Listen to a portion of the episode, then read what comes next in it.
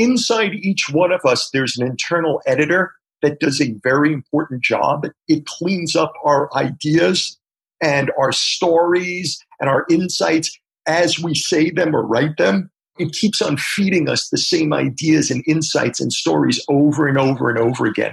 And the reason why it does that is because we've been successful with those ideas and stories. And so our internal editor is trying to help us. It thinks it's helping us by giving us stuff that's it's proven to have worked for us. And so it thinks it's helping us. But actually all it's doing is keeping us stuck. Welcome to Create New Futures thought provoking conversations with leaders, experts, and interesting minds. Join us as we explore ideas and reflect on practices that you can use and apply to create and shape the future.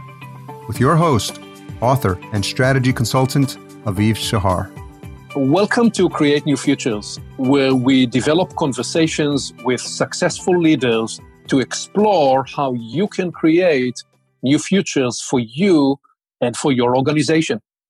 This is Aviv, and today I'm speaking with Mark Levy. Mark is the founder of Levy Innovation, a position and strategy firm that helps organization and thought leaders differentiate by using what Mark calls a big, sexy idea. Mark has consulted to some of the world's most prominent companies and individuals, including CEOs of major brands.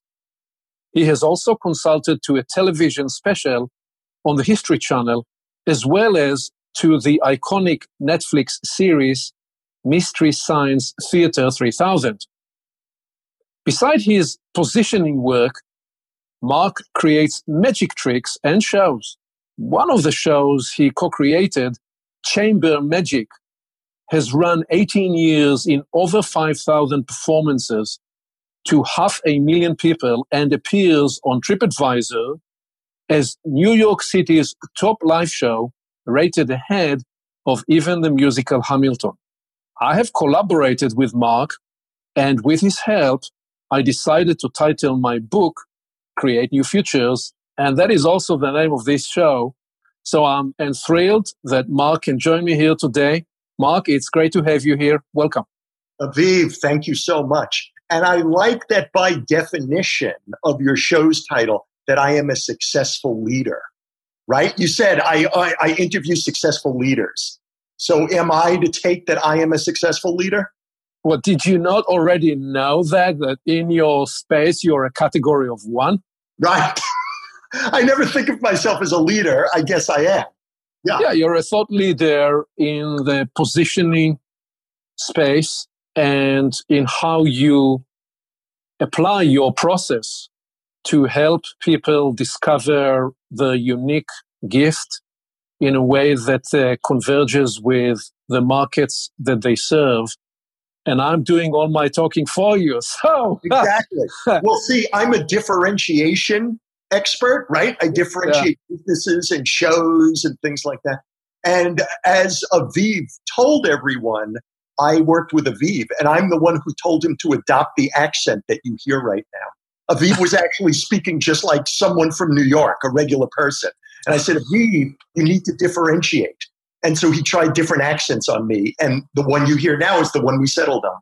Is that right?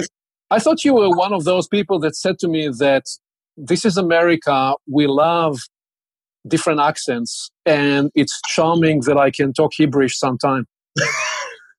that sounds like something I would say. Exactly. So let's get back uh, in, in order here because you are already navigating me on a different path. But I, I did want to ask since we are recording this on the week of Thanksgiving, how are you? And what's one or two things you'd share right as, as we begin this exploration that you're grateful and thankful for that, that occurred for you this year? Oh, yeah. Thank you for the, that very kind question. So one thing that I'm so thankful for is my my wife Stella. So my wife Stella is in her late 50s and that's actually apropos to what I'm about to say is that for 25 years she worked at a company like in IT, doing a bunch of important things, but she was nearing retirement. And she said, You know, there's a dream that I've always wanted. This was about four years ago that she said this to me, that I've never been able to fulfill. I always wanted to be a veterinarian. So she retired from the company she worked at after being there for 25 years and she got into vet school. And she just graduated this year from vet school like five or six months ago. And now she works at an emergency animal clinic. After spending her entire life not doing that, she's actually, you know, helping animals now. So that's something, you know, that she would do something like that and, and, you know, something so noteworthy and take such risk. And but with the reward of helping animals or so. That's just something I'm beyond grateful for.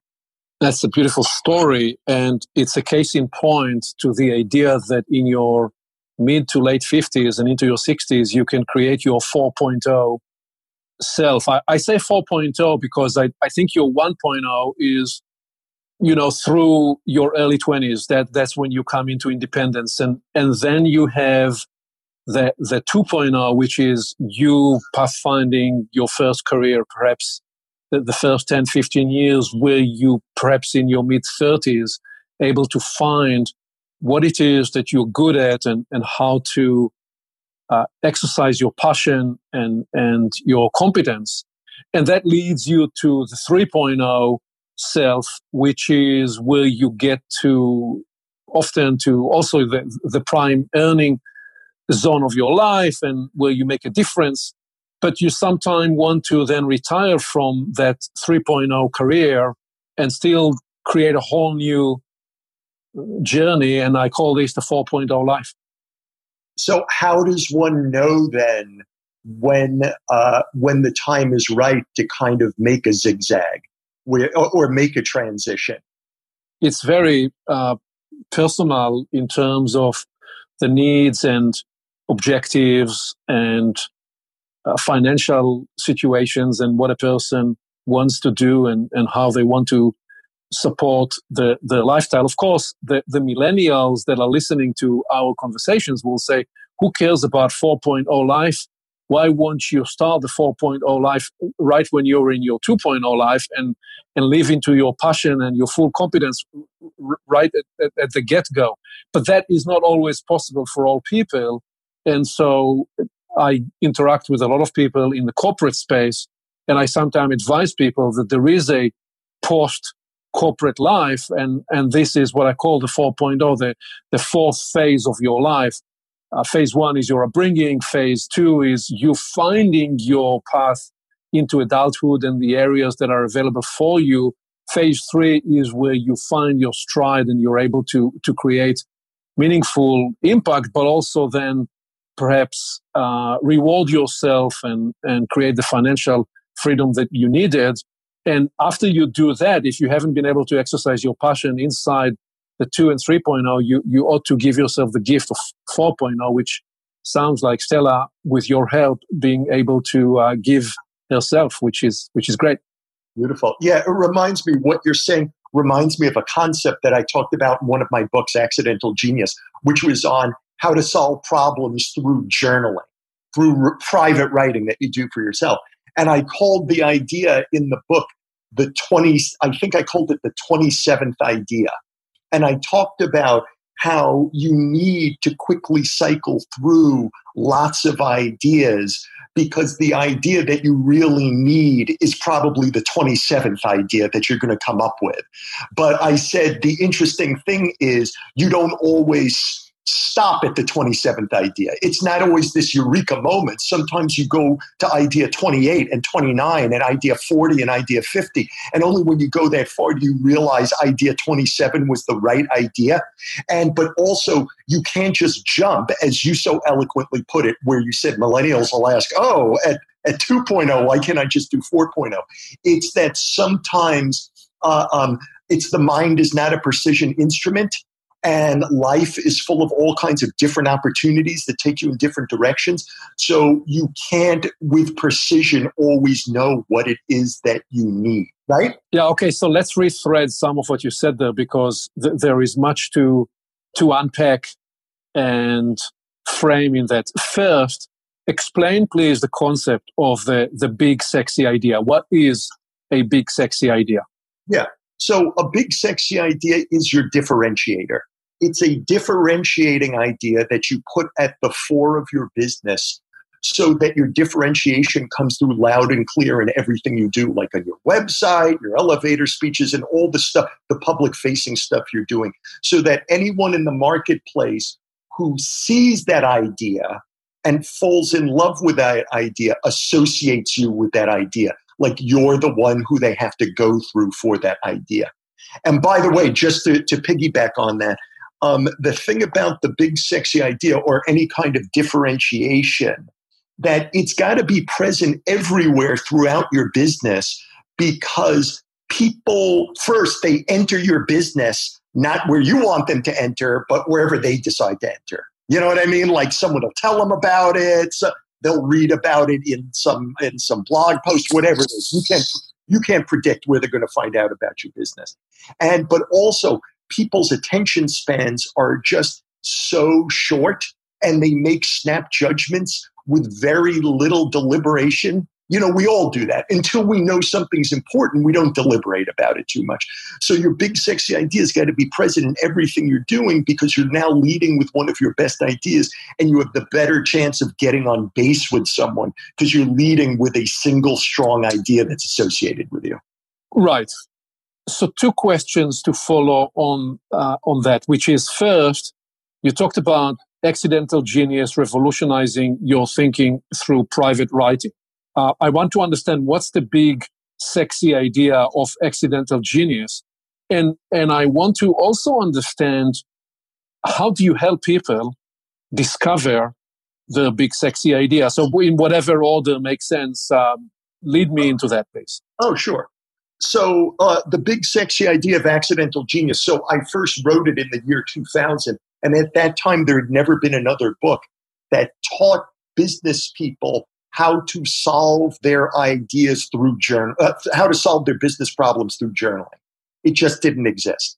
It was it was all about brainstorming. It was about all these, uh, you know, like out in the world. But this actually said, no, you can solve ideas on your own, right? You can, pardon me, you can solve problems on your own. So that was the idea of accidental uh, genius.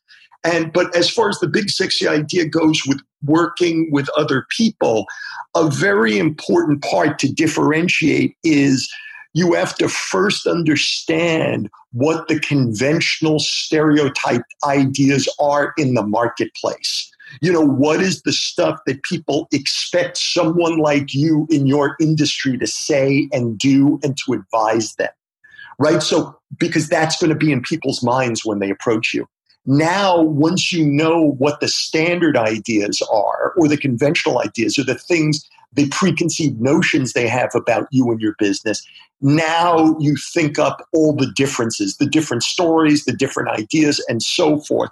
And from all those differences, you then pick one of those differences or a combination of those differences where you lead with them, right? So it, it's the thing that you're going to be known for based on how you are different from the uh, from the preconceived notion. Make sense?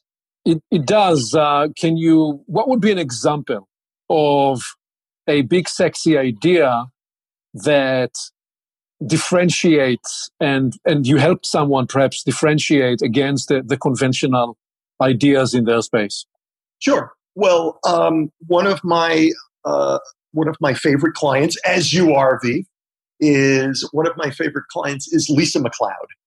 So Lisa, uh, when when she came to me, she was a sales consultant, but she would train people on whatever kind of sales methodology that they wanted to to learn about.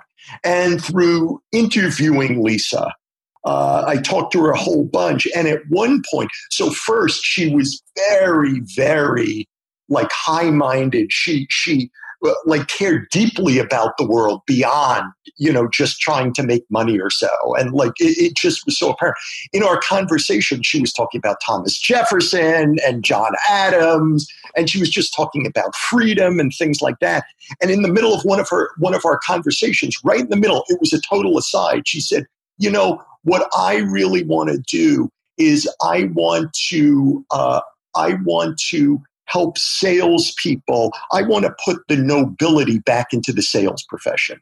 That was just an aside. She didn't stop or anything. She just then continued talking. So at the end of these sessions, I said to her, okay, Lisa, so here's what you do. You don't just train people on any one sales techniques. You teach them how to sell with noble purpose. And here's what selling with noble purpose is you know, based on all the things she had said er, to me earlier, just not calling it noble purpose. Here's what noble purpose is. Here's the backstory that shows how you arrived at noble purpose. Here's the philosophy beyond it, uh, around it, and so forth. And long story short, she's written Selling with Noble Purpose, Leading with Noble Purpose. She spoke, you know, like major conferences and all these places. So that would be an example of, right? Makes sense? of an example of coming up with uh, uh, someone's big sexy idea. It's always based on something that they're saying. See, I look at people's businesses as if their business, and I do this with major organizations too. I look at their business as if it was a book.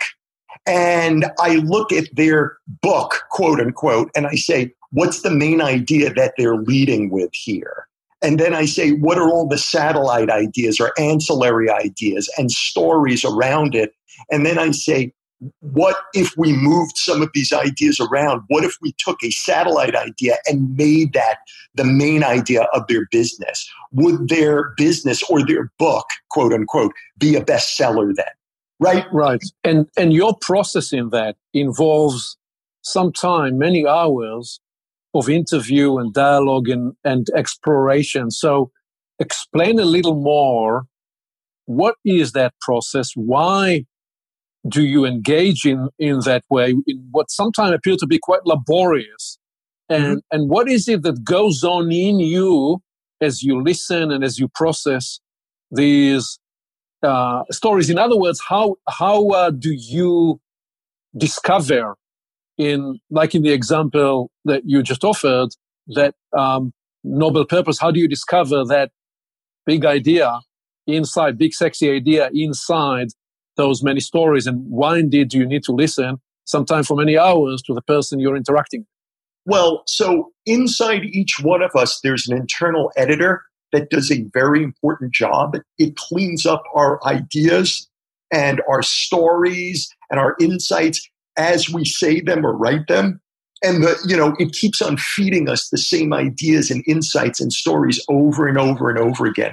And the reason why it does that is because we've been successful with those ideas and stories. And so our internal editor is trying to help us. It thinks it's helping us by giving us stuff that's it's proven to have worked for us. You know, we got promotions, we sold these products, all kinds of stuff. So it keeps on giving us stuff that's already worked. And so it thinks it's helping us. But actually, all it's doing is keeping us stuck. That's why everyone listening to this, and I'm sure you, Aviv, and myself, that's why sometimes we sit down to solve a business problem and we think we're so smart, but then we keep on coming up with the same conclusions over and over again. We keep on, and it like distorts our self image. We say, wait a minute, I thought I was so smart. Why do I keep thinking the same stuff over and over again? It's because your internal editor is doing that. So, what it is, is I try to ask people lots of different questions and to ask them to tell me stories about all kinds of things that they're not used to talking about. So essentially, um, it's letting the water run until the rusty water stops. And now the purer water, which is deeper, comes out. I'm not trying to be like all psychoan- psychoanalytical or profound here. I don't mean anything like that. But it was more like the top of the mind stuff is what's keeping you stuck. The top of the mind stuff is what's commoditized. The top of the mind stuff I can read on your website or on all your competitors' websites. Like that's the stuff that everyone has already deemed safe by the marketplace. So we can't use that. So, yeah. like, it's hard to jump right away to interesting, edgy, unusual stuff. So, I usually have to take people on a very kind of zigzagging route in order to get them to kind of lose sight of their normal answers and come up with new answers. Yeah, make makes complete sense.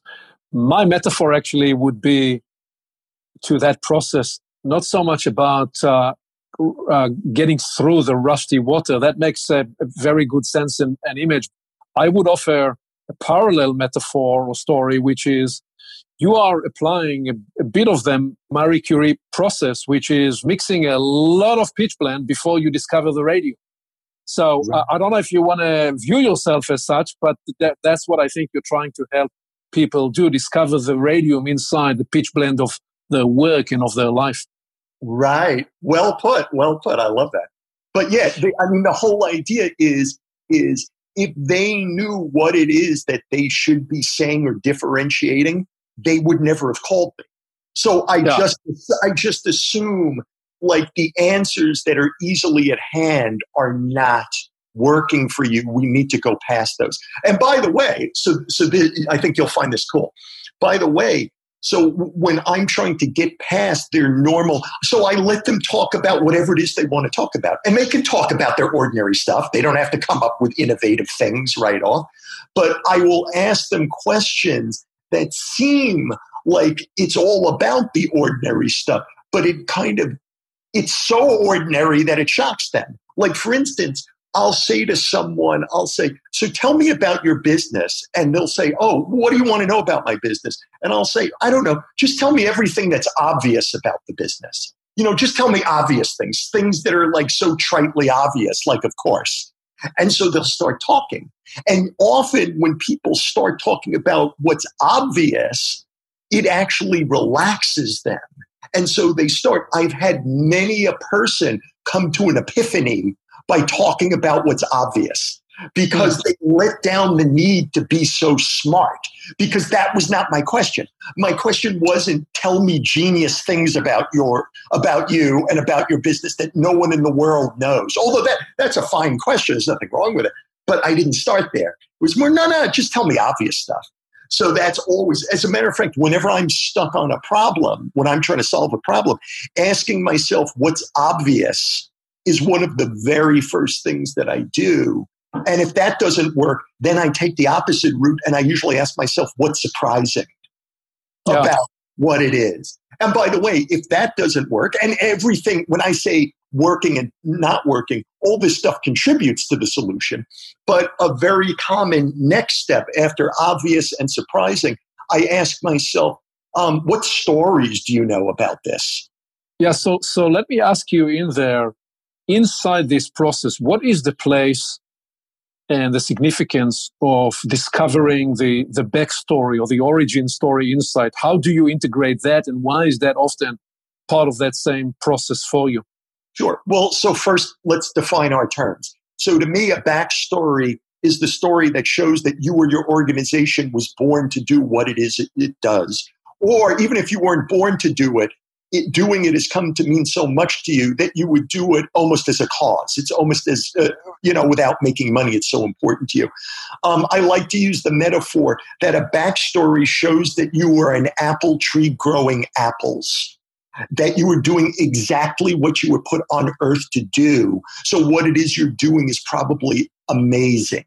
So if you were in nature and you saw an apple tree growing apples, you would think, "Oh my God, I want one of those apples." They're very, I'm sure they're delicious. They're sweet. It's it's you know like how iconic. It's doing what it's there to do. But so many businesses come across as an apple tree growing oranges. That is, it's doing whatever's expedient right now. And today it's growing oranges, and tomorrow it's going kumquats, and the next day it'll grow like beef and bean burritos or something. Like it's not doing anything that it should be doing. So it's probably not great at any of those things. And so your backstory shows that you're doing exactly what you were put on earth to do. So that's so would you say so, so would you would you say part of what you do with individuals is you, you help them find the true voice or find congruency or authenticity in their work? Do you use these terms? Or how would you restate what I just said? Yeah, I would say um, authentic. It's all those things. It's authenticity. It's congruity. It's all those things. And it, it's really it's because people want to again the public they want to know that what you're doing is appropriate for who you are and i so they want to know a lot about you i'll give you another uh, uh, uh i kind of think of all my principles by names um, that it helps me to remember them better so i actually call that idea this is less about backstory, but just to, to go with this, I call it the open kitchen concept of business. Because I'm in the old days, when restaurateurs were building kitchen, uh, building restaurants, where would they put the kitchen? In the back, in the corner, in the dark. And so you'd sit there and you'd say, Where's our meal? Where's our waiter? I wonder if this place is clean. And it would be aggravating. So now, though, many enlightened restaurateurs, when they build new restaurants, where do they put the kitchen? They put in the middle of the restaurant or even up front, and they don't have walls around it unless they're glass walls or something like that. And that's because people care deeply about, they want to see the chef's face, they want to see the wait staff interacting, they want to see what the ingredients are, they want to see how people prepare their dishes. I even know of a very upscale restaurant in the UK. It's been open about three or four years. It's two stories tall. The bottom story is entirely the kitchen, and the second story is entirely a mezzanine where the diners sit and they can look down into the kitchen. So you spend all this money to get in and you wait on long lines to get in. And it's meal preparation is spectacle. It's because you want to see your meal and other people's meals being prepared. But it all has to do with this authenticity. The backstory is the same thing. Like that's part of the meal preparation of your business. They want to know who you are. They want to know what your philosophy is. They want to, right? They want you to be very upfront about that stuff. And backstory helps accomplish that. When you go through this process, and what, as I said, can sometimes be quite a laborious process. What part of this do you enjoy the most? When do you enjoy your work most? Oh, yeah. Um, so the first thing is I cannot do my work unless I like my client. So I'm very, very choosy about clients who I pick because I'm going to be very involved with them, you know, in interviews in a very close way for quite a while. So the reason why I say that is I almost always like all my sessions, all my calls with my clients, because invariably I like them as human beings. I think that they're cool people and they're doing something meaningful in the world. So I like that there. But also what I'm doing is is um, and I don't do this on every call, uh, but I, I, tell people up front that I'm going to do this. I, I'd say we're going to work to create a big, sexy idea for you and your business. And so, as you're speaking, I'm either going to verbalize this or it's just going to happen in my mind. Almost everything you say, I'm going to think, how could we make that into a, a much larger idea than it is? You know, everything that they say. So the whole the whole time I'm thinking, okay, if that was the main idea, what would their business be? And then they, they'll say something else. I'll say, okay, if that was the main idea, what should their business be? And so forth. So that um, so what that does, Aviv, is it keeps me extremely active in the conversation. It doesn't mean I'm speaking all the time. I might just be listening, but I'm always very actively engaged in how do we make what it is they're saying in each and every part of the conversation into something big. It doesn't mean that everything could be big, but that's the game I'm playing. Yes. So you said that you only engage with people that you like, and the people that you work with, you find a way to, to look at their work in terms of they're doing something meaningful, something that makes this world a better place. What, what other core beliefs or ideas do you have in your cosmology, in your map of meaning about people that guides you and inspires you in the work you do? Yeah, well, um, I'm thinking of uh, of a um, a therapist who died years ago. I think his name was Sol Gordon, and Gordon said something like, uh, "Don't think of life as having meaning. Think of life as giving you opportunity." Mm-hmm. So it's not meaning, it's opportunity. So, in other words, you're creating everything that's out there. So, when I'm speaking to people, sometimes they feel stymied by just looking into their backgrounds. And the things that they've done are the only things that they think that they could ever do. You know, and even if they're not overt about that, that's kind of, you know, part of who they are you know, they tell me, oh, yeah, this is the way I do things and blah, blah, blah. You know, and if, um, if that stuff's really important to them, we'll go with it. but I also kind of talk to them about the idea of opportunity and growth. That like you can be things or you can you can use philosophies or so that are important to you, but you haven't really let's see the light of day yet. Does that make sense? So in other words, when people come to me, I don't see them as this as this fixed quality. I don't I don't see them as you know like like a, a 16 ounce uh, bottle of soda. I think of them as you know like a hundred ounce bottle of soda. Even though they think they're 16 ounces, they're really 100 ounces. There's like so much more there that they could be, and so that's a very important guiding principle. It's like yes. how do we make what you've been as cool as possible, but if we were to grow you in a new way based on what you've been, what would that bigger way be? Yes, to use my language and the language of create new futures, you you engage with every person as a portal of possibilities. They, they are a cosmology of many opportunities. Most of those opportunities often would be uh, hidden and not expressed, and you're there to help facilitate the, the unleashing of that potential. Right. Beautifully said. I'm just going to pay, play that part of the recording next time I have a client on. Very good. I'll say, Mark, yeah. why did your accent change? Yeah.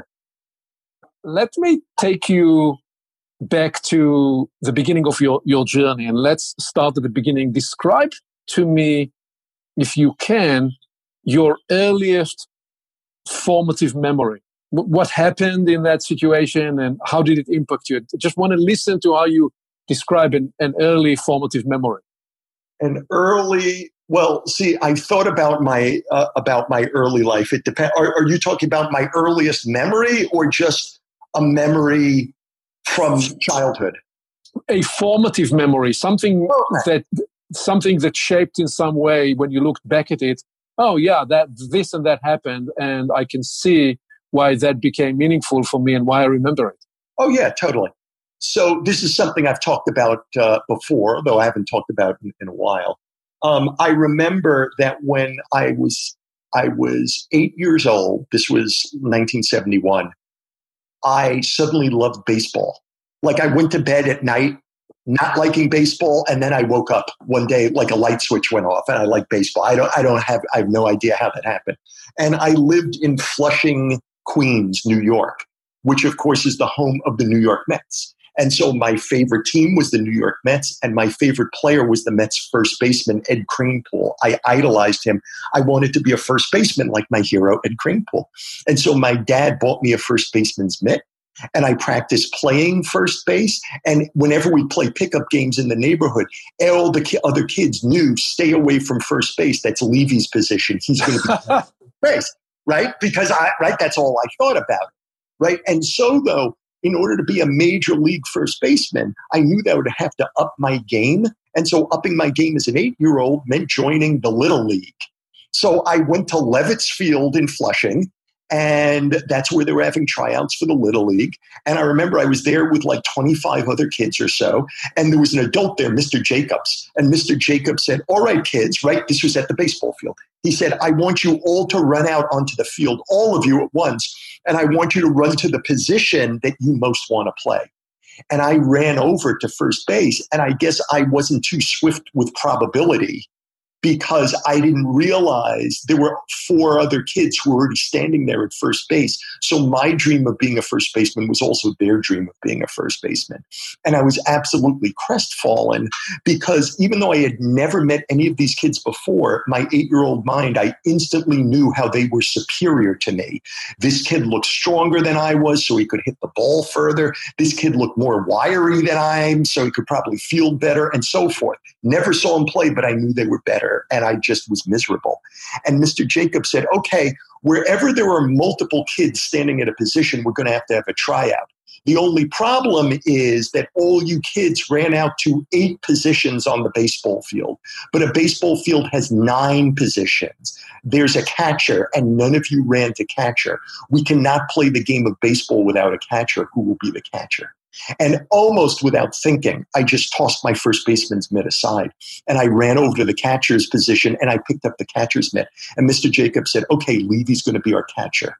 And if you end the story at that point, it is a story of my cowardice because I had a dream of being a first baseman. I saw that there were people standing in my way, and I didn't want to test my dream out in the world and show that I was lacking. So it was a total, like, stick your head in the sand moment except that the story does not end there. Because now that I was the team's catcher, I was their only catcher. I was going to have to catch every inning and every pitch. So I had to get good really fast. So what I did is I went to the library and I took out a book on catching and read it. And also when I started to watch the Met games now, instead of focusing so intently on Ed Kranepool at first base, I focused on their catchers, Jerry Grote and Duffy Dyer, and like what they did, like where they'd throw their mask during a pop-up so they wouldn't trip on it, how they'd throw out base runners and so forth. And I started to incorporating these things I noticed from the book and from their play in my game.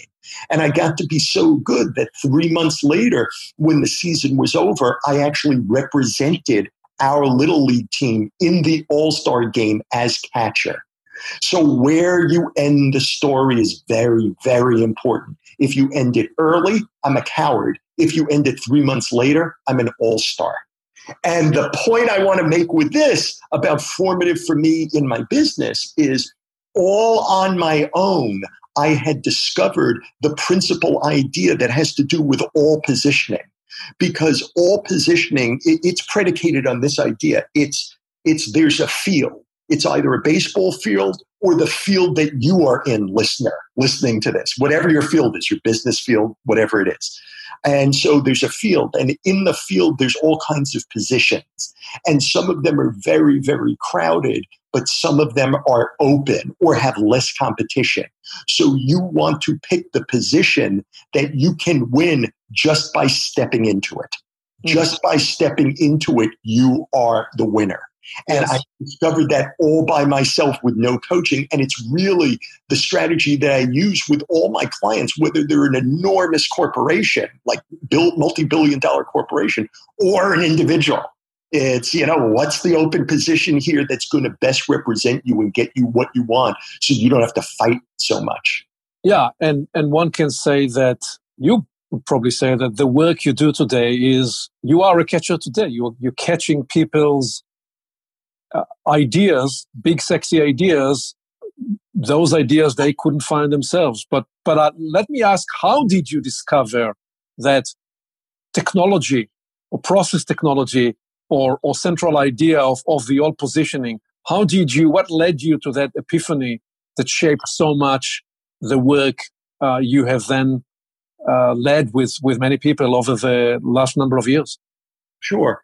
Um, again, it goes back to something I said earlier in this conversation where I look at people's businesses as if they were a book. So when I was a kid, I majored in writing. I have a degree in writing. My first job, still while I was in college and even after school, was in bookstores. I ran the information desk and I knew every book. I was just great at it. And then from bookstores, I went to publishing houses and I went to book wholesalers. So I had to sell books on the phone. And I ended up, I was there for like 14 years. I ended up selling, helping to sell over a billion dollars worth of books. Now, the interesting thing, you have to sell a lot of books to sell a billion dollars. They're very cheap, especially at that time. And so, books, if you think about it, in a way are a commodity. Like the Stephen King novel that I have is the exact same Stephen King novel that my competition has. And it's the same Stephen King novel that the bookstores already have. You know, like it's the same thing. So, it's the ultimate in commodity. So, how do I go around about helping to sell over a billion dollars worth of books. I had to be able to look at a book and size up whether it should or shouldn't sell very quickly, including considering factors that fell, fell outside the realm of the book itself.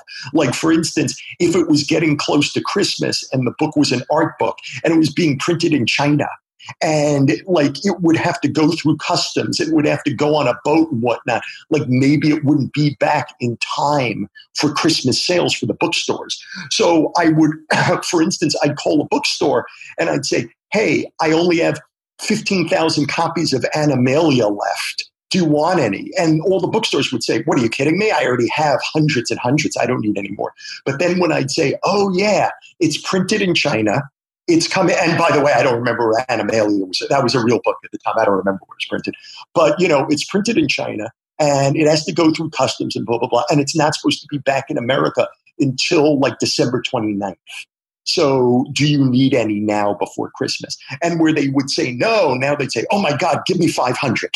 You know what I mean? Like you'd go, so, uh, uh, so I had to be very, very swift at sizing up a book, whether it should sell or not, and then what are all the factors around whether it should sell or not, and then I had to get on the phone and sell them to people. So I did that job for 14 years, and I was great at it. But I foresaw I was essentially a middleman, and so I foresaw middlemen going away that you know manufacturers or publishers and the bookstore they would interact more directly that they didn't need me as much. So that's when i left that business and i started my own business which i called the positioning firm. This was 17 years ago. And it was essentially again just looking at your life whether you frame it for me that way or not. I just think okay you know you listener the person hearing this if you were to talk to me in my mind i'm thinking okay what's the main idea that this person what's their book about? Even if it's your business or so right? I'm using book metaphorically. Yeah, yeah. what is the idea about? And then i want you to continue to talk to me about your life and your goals and what your business can do and what your competitors do and all these things. And then i'm saying and stories about it. And then saying okay is the book that this person leading with is this the best book they could have written or yeah. can you use one of these lesser ideas and make it bigger to make a bigger seller?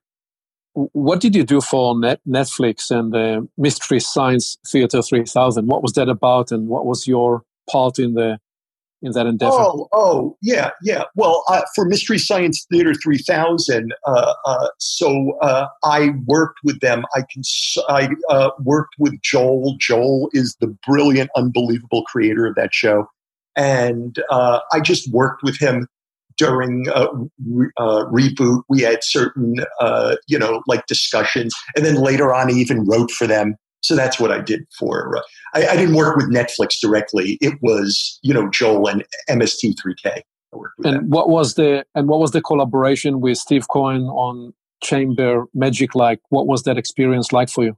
Oh yeah, well, right. So Chamber Magic that's the show that uh, in the very beginning, when you were saying who I was uh, kindly, some of my background, that's the show that on TripAdvisor is the highest rated live show, at least as I'm saying this, higher rated than even Hamilton.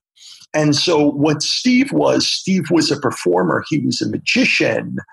But at that point, even though he was a brilliant performer, he was undifferentiated. You know, he tried to differentiate himself by calling himself a conjurer, you know, and back then this was pre Harry Potter. People had no idea what that was, so they were confused. And back then there was uh, the internet was not a big thing. So you really had to see Steve perform with your own eyes, otherwise you wouldn't even know how good he was. So things it, it was it was difficult for him to get across his talent by just saying he was a magician.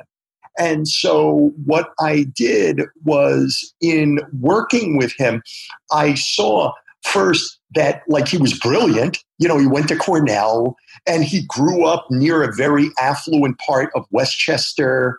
Uh, uh, in New York City. And so, very early on, even when he was first learning magic, he learned how to perform for a very demanding crowd. And that was the filthy rich right? Even as a kid. So it was almost like Darwinian. It was almost through evolution that Steve had to get very, very entertaining and very technically proficient very fast because these people who had all these resources that they could spend wherever they want, they wouldn't tolerate anything than the best.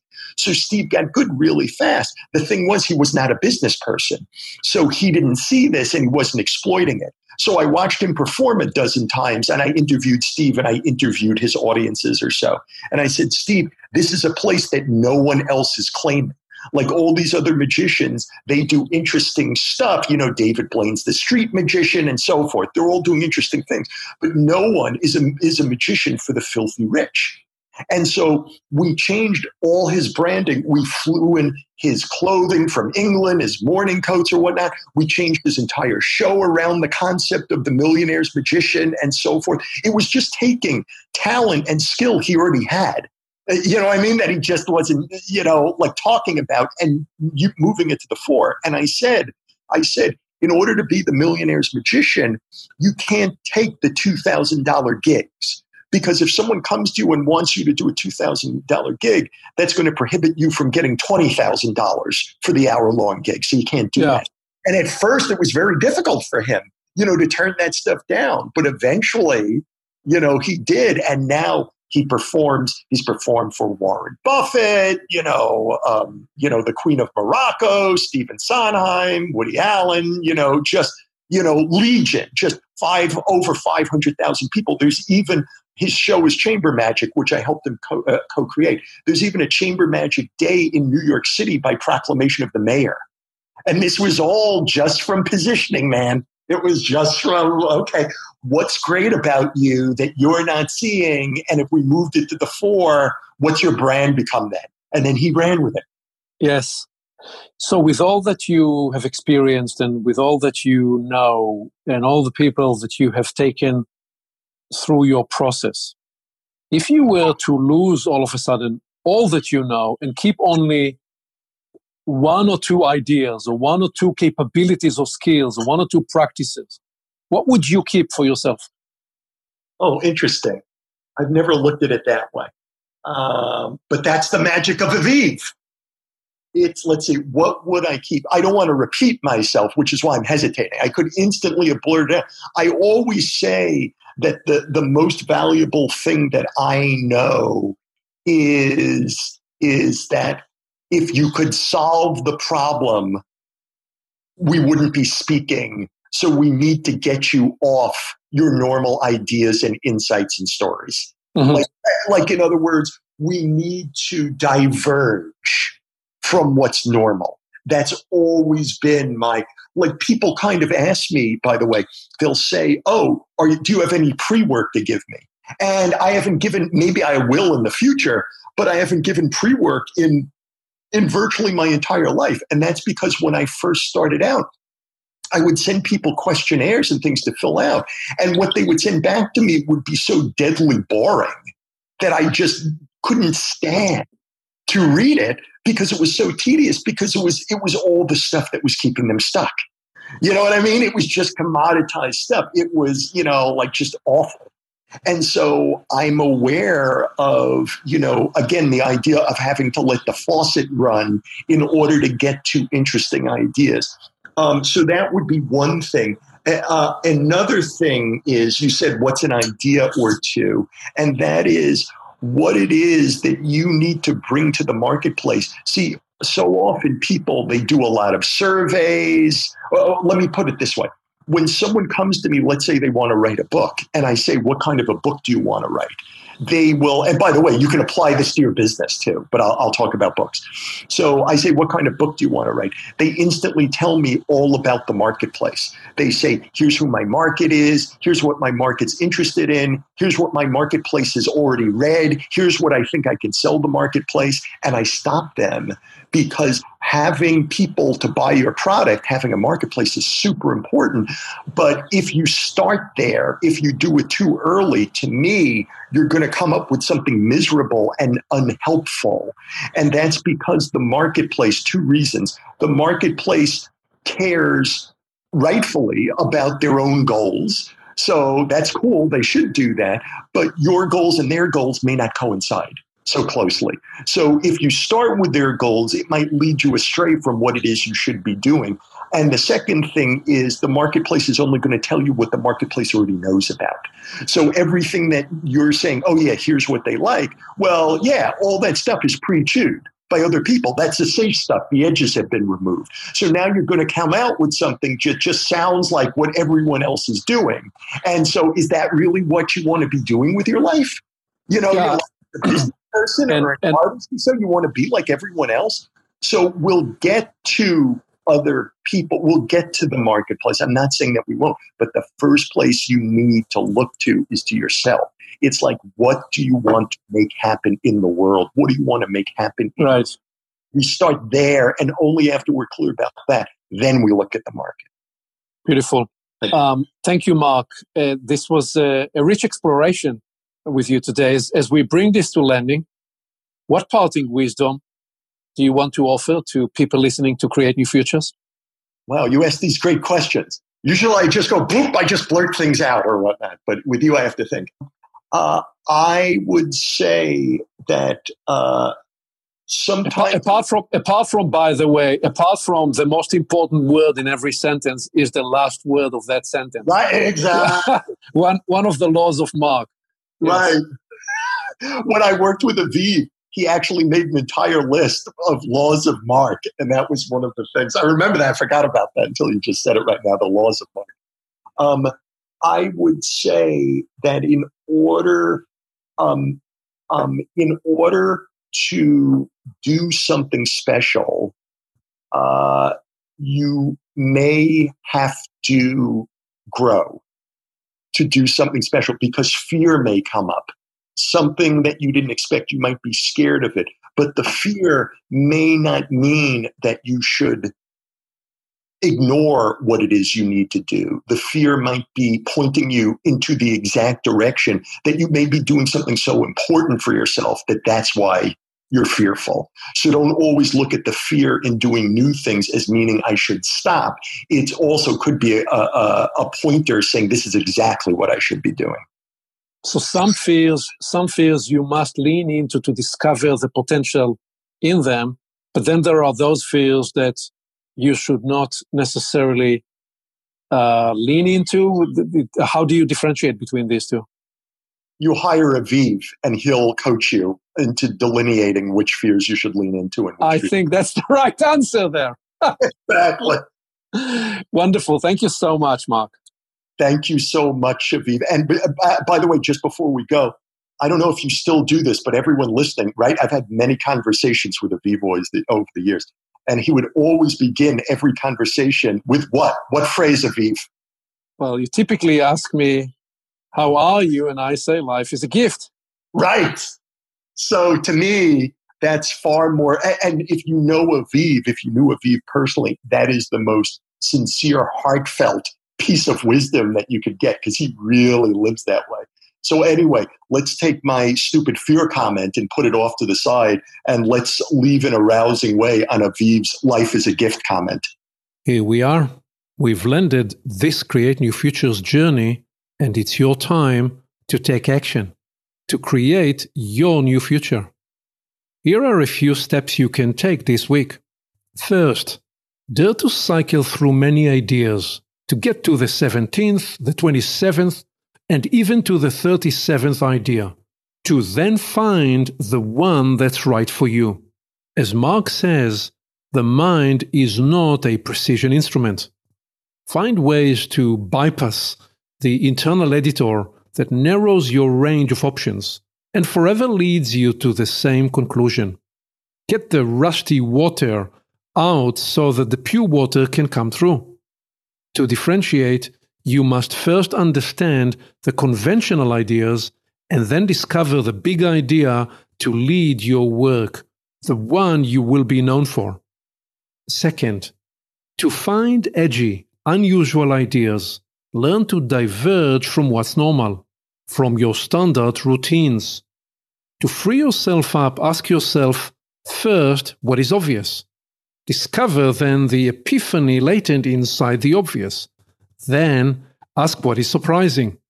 Use these questions to spark novel ideas and to expand your range of possibilities so you can find the radium inside the pitchblende. And third, discover your origin story. Where and in what can you be the apple tree growing apples? As Mark pointed, there are many apple tree people trying to grow oranges because it is expedient or in fashion. What is it you do that's like apple tree growing apples? People want to know and feel that you are doing what you were put on this earth to do. And when you do, your presence and your work will encourage others to find the work they are meant to be doing. One more thing you can reach me directly by phone and on email to explore how we can help you and your team create new futures. See you next time. Thank you for listening. Aviv always encourages his clients to identify the one or two ideas they can move forward into action immediately. What will you capture and apply today? You can always begin with a small action and then build momentum over time. When you move forward from an idea to action, you get immediate ROI, return on the time you invested, and return of learning. And then the learning cycle builds the success propulsion. One more thing you can reach Aviv directly by phone and email to discover how he can help you create a new future for your business and organization. Creating your new future can begin today.